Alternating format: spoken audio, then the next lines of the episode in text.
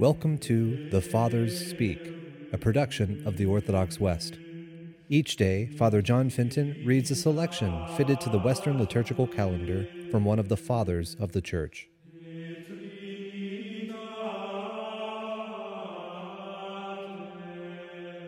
From a sermon by a Father among the Saints, Hilary of Poitiers. The Lord warns us that we must measure the worth of fair words and seeming meekness by the fruit of works. That is, we should look not so much to what a man says of himself as to what he does.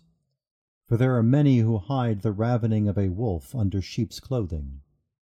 As then thorns do not bear grapes, nor do thistles produce figs, and evil trees do not bring forth good fruit, so the Lord teaches, neither do evil men bring forth good works. Therefore all men are to be known by their works. Words alone will not win the kingdom of heaven, nor will he ever inherit it who says only, Lord, Lord. Of what use is it to say, Lord, Lord?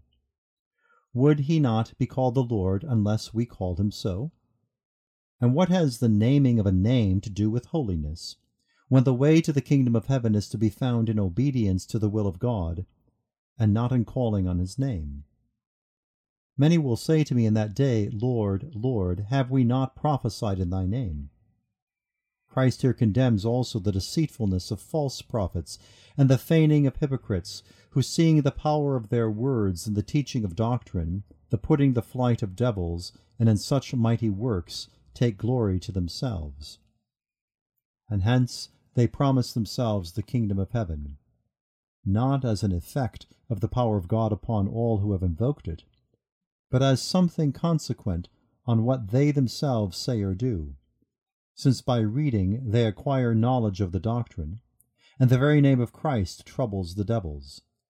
Therefore, if that blessed eternity is to be merited by us, we must do our part in desiring what is good, in avoiding evil, in obeying the heavenly precepts with our whole heart, that by such services we may be approved of God.